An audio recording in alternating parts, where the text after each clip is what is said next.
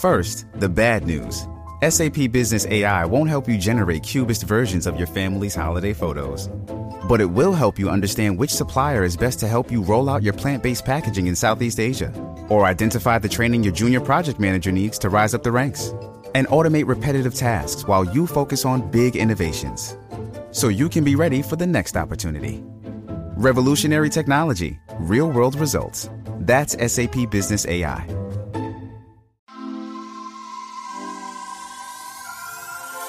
You're listening to Michigan News from MLive for Thursday, May 19th, and I'm your host, Jessica Shepard.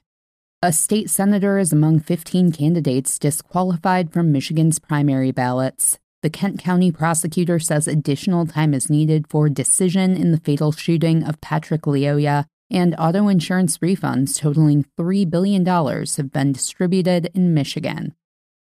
15 candidates, including a current state senator, were disqualified from the 2022 primary election ballots, the state of Michigan announced late Tuesday. The disqualifications were for a mix of violations of state election law. Senator Betty Alexander, a Democrat from Detroit, was among 11 candidates the State Department said made false statements about complying with the Michigan Campaign Finance Act. She was running for re election in the 6th State Senate District, which, after redistricting, covers Detroit suburbs like Redford Township and Farmington Hills. Other candidates in those 11 include John Rocha, a Republican endorsed by former President Donald Trump, running for the 78th State House District, and 11th State Senate District candidate Melissa Carone, who pushed false claims of election fraud in State House testimony after the 2020 election. The other four candidates disqualified on Tuesday were nixed from Michigan's August 2nd primary ballot because their filings indicated they were not eligible to run in the districts they chose, the state said. None of these 15 candidates were disqualified for not having enough signatures in their nominating petitions. That is determined by the Michigan Board of State Canvassers, which will meet on May 26th. 28 candidates have had their petition signatures formally challenged, including multiple gubernatorial and congressional candidates. Prosecutor Chris Becker said he will consult with experts before deciding whether Grand Rapids police officer Christopher Schurr will face criminal charges in the April 4th shooting death of Patrick Lyoya. He acknowledged Wednesday that many in the community are anxious for prosecutors to reach a conclusion. Because of the extraordinary interest in the case, I felt it was important to inform the public that it will take additional time for a final decision, he said in a statement.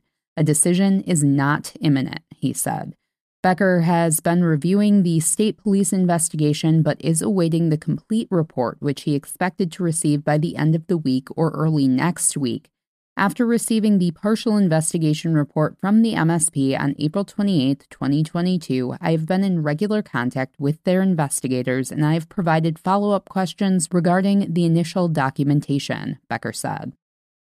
Michigan auto insurers have sent out more than $3 billion in refunds, according to a news release from Governor Gretchen Whitmer the insurance companies were required to send the $400 per vehicle refunds by May 9th via either check or direct deposit. If you have not received your refund yet, the state says to reach out to your auto insurer. Causes for delay could include incorrect banking or address information, according to the Michigan Department of Insurance and Financial Services. If you can't reach a resolution with your insurance company, call DIFS at 833 Ask DIFS between 8 a.m. and 5 p.m. Monday through Friday, or file a complaint at michigan.gov slash DIFS complaints. All Michiganders with an auto insurance policy as of October 31st, 2021 are eligible for the one-time refund of $400 or an $80 refund for historic vehicles. You can always find the latest Michigan news by visiting mlive.com and make sure to check us out on Facebook, Twitter, and Instagram.